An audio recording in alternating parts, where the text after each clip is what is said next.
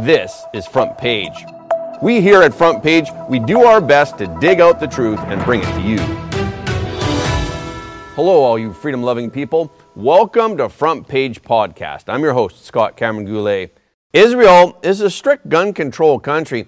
As the conflict in the Middle East escalated, the Israeli government was quick to change its laws to encourage more people to arm themselves. It's also a matter of interest as to why Israel, with its strong intelligence capabilities, was not able to discover Hamas's plans beforehand.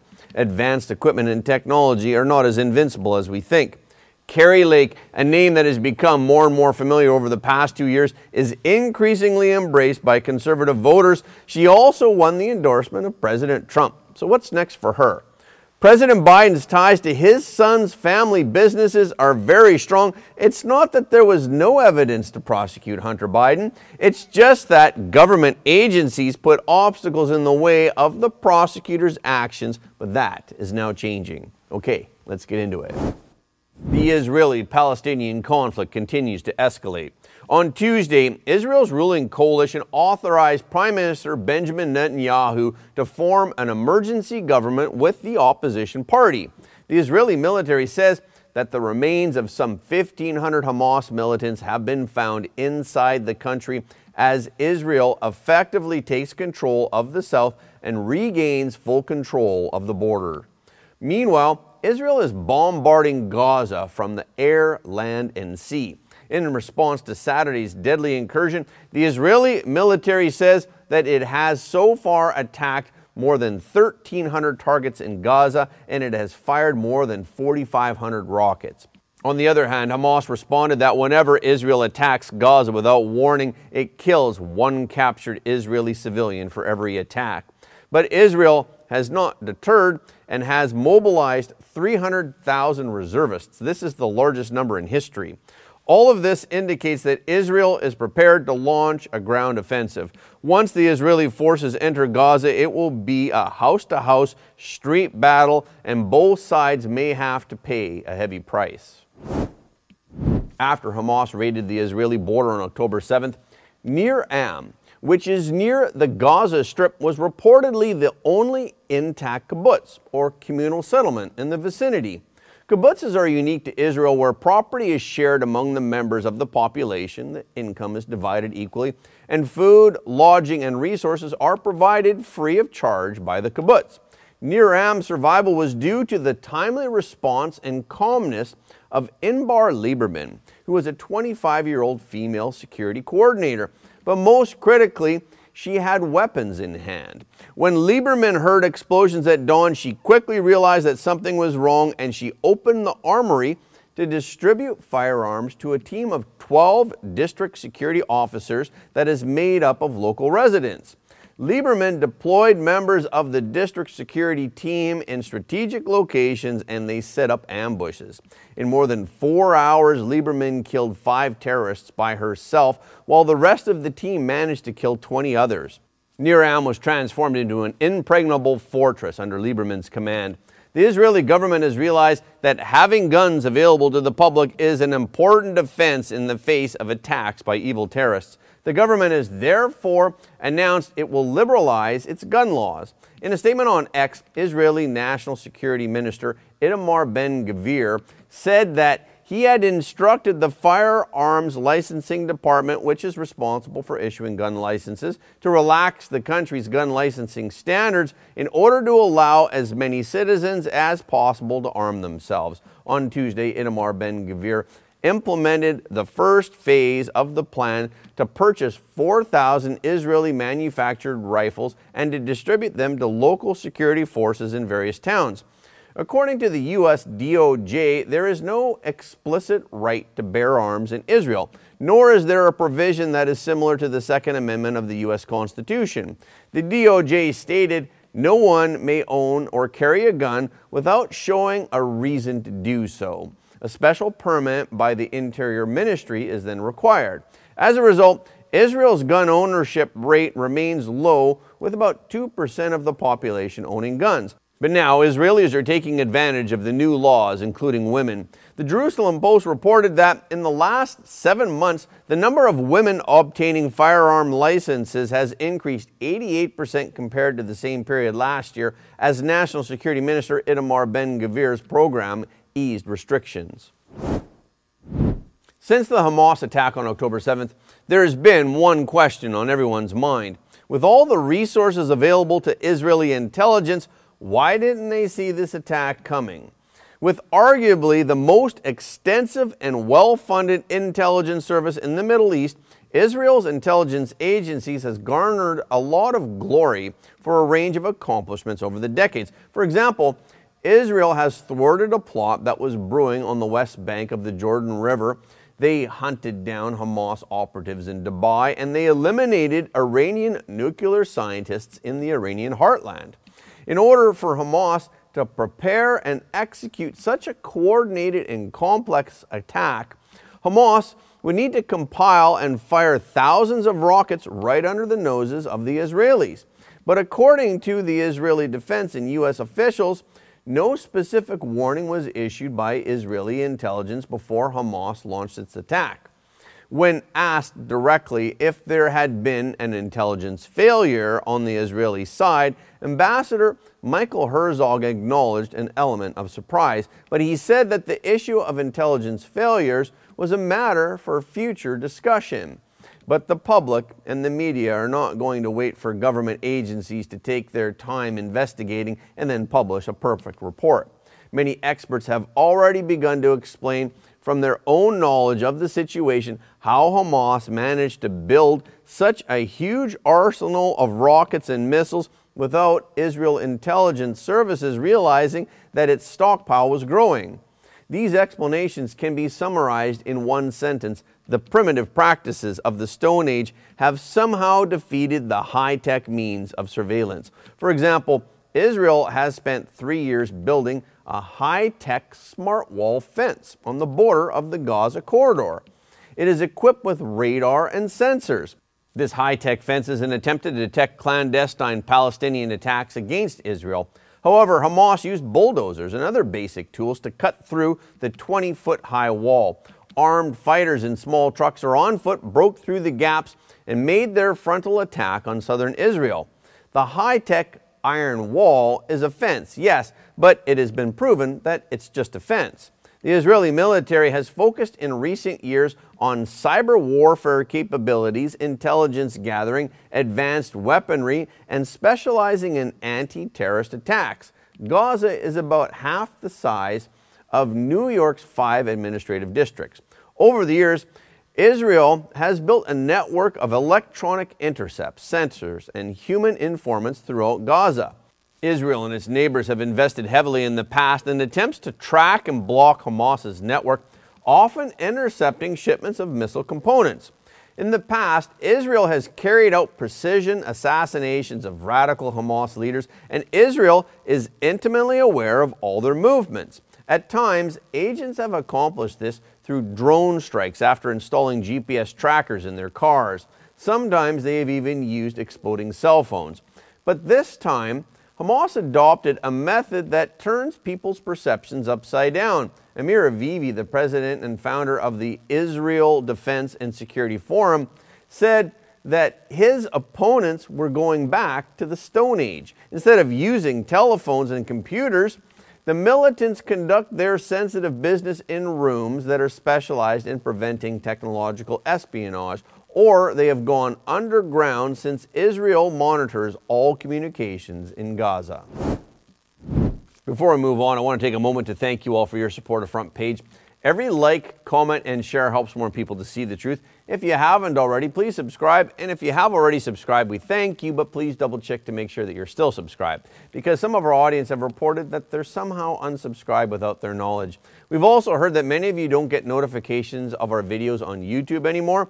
So when you do subscribe on YouTube, please make sure to tap the notification bell as well. Okay, let's get back into it. On Tuesday, Former Arizona gubernatorial Republican candidate Kari Lake officially announced that she's running for U.S. Senate in the 2024 election. She announced the decision to her supporters at a rally in Scottsdale, Arizona. When Kari Lake made the announcement, she received enthusiastic cheers from her supporters. We're on the final hill right now. And I'm not surrendering this hill. No. I am not going to retreat.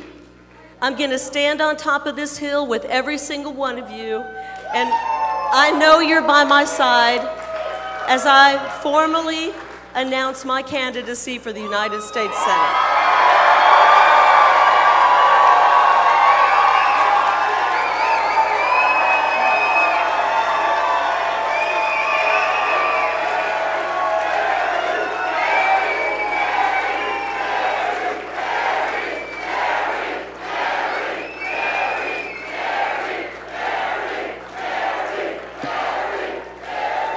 When Kari Lake ran for governor in 2022, she reportedly lost by a narrow margin, but she has been appealing for a recount.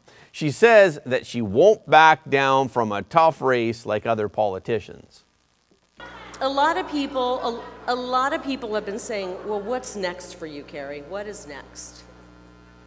Well, let me tell you, this mama bear has a whole lot of fight left in her. I got a lot of fight left in me. And I'm really tired of watching our politicians retreat from every single important battle. They're cowards. That's how we got into the mess we're in right now because they have surrendered far too many hills. Kari Lake is running against Pinal County Sheriff Mark Lamb. Mark Lamb is the only major candidate who is running for the Republican nomination. The winner of the two will likely face Democratic U.S. Representative Ruben Gallego who is considered the frontrunner in the Democratic primary. President Trump endorsed Kari Lake at the rally via a pre recorded video. It's great to be with you tonight and with your next United States Senator, Kari Lake. I wish I could be there with everyone, but I'm busy on the campaign trail and fighting off all of the bad people and we're running for president. We're doing really well. We're leading every poll by a lot, in fact, record numbers. And when I'm back in the White House, I need strong fighters like Kari in the Senate. She is a fighter. She's strong and she's good. She's got a great heart, by the way. For four incredible years, my administration brought historic peace and prosperity to America. In the months leading up to her announcement, Kari Lake had been a top surrogate for President Trump's campaign, boosting his national profile by campaigning for President Trump across the country. President Trump has praised her as a great fighter. Every day, more and more Americans are waking up to what an utter disaster the Democrats are for America. In 2024, I will return to the White House and get our country back on track to undo the damage that Biden and the radical Democrats have done. Republicans must win, and we must win very, very big. It's much harder for them to cheat if we do it like we should. If we swamp them, we're going to swamp them. When we get enough votes, they can't cheat because they can't cheat that badly. I will need a majority in the House and in the Senate. We have to have a big, strong majority to help me push our America First agenda through and to push it through really fast. That starts right here tonight by helping Kari Lake win in Arizona, and she will win too. She's an amazing woman, respected by everybody. Kari is one of the toughest fighters in our movement, and I am proud to give her my complete and total endorsement for the United States Senate. She is very special, with people like Kari fighting for Arizona in the Senate, with me in the White House. We will make America great again. So God bless you. God bless Arizona. And Kari, God bless you. You're in a amazing journey and you're going to win. And we love you very much, and it's an honor to endorse you. Thank you very much, Kari. Thank you very much, everybody. Wow. Whoa. Incumbent Senator Kyrsten Sinema of Arizona, who left the Democratic Party last year in order to register as an independent, has not yet said whether she will run for re-election. Democrats currently hold a slim one seat lead in the Senate with three independent senators, including Sinema, caucusing with the Democrats. Arizona is considered one of the five seats most likely to be flipped in 2024. Seats in Pennsylvania, Ohio, Montana, and West Virginia are also hotly contested. Several times, Joe Biden denied that he ever discussed business with his son, Hunter Biden. However, a new FOIA request that was obtained by America First Legal via a lawsuit revealed that Joe Biden emailed Hunter Biden, James Biden, and their respective firms tens of thousands of times when Joe Biden was vice president. On Friday, in a joint status report that was published by the Washington, D.C. District Court, the National Archives and Records Administration, NARA, finally admitted that it knew of 4,243 emails between then Vice President Joe Biden and Hunter Biden. And that's not all. There were 1,751 emails between Joe Biden and James Biden and 19,335 emails between Joe Biden and Hunter's private investment firm, Rosemont Seneca. Rosemont Seneca is a group of entities that are associated with Rob Walker and Devon Archer. In addition, Joe Biden sent 3,738 emails to Lion Hall Group, which was James Biden's CCP connected consulting firm. In September, James Comer subpoenaed Lion Hall Group because the committee could not identify legitimate services provided by James Biden's companies. As we reported recently, the Biden family business received at least $20 million in payments from Russia, Ukraine, and Kazakhstan that are linked to Rosemont Seneca. Following the recent revelation of the emails, America First Legal stated that these damning numbers further confirm that there was never a wall separating the office of the vice president and Hunter Biden's business endeavors. In fact, there was extensive commingling between them. At this point, it's unclear exactly what the emails said. This is because NARA claimed that it would take more than 15 months to go through the data that was requested by America First Legal. However, these emails alone prove that Joe Biden has lied about his involvement in his family deals that were made to sell favor to foreign officials. NARA is expected to produce more information from America First Legal's FOIA request. According to the Joint Status Report, NARA will continue to process 1,250 pages of potential response records each month.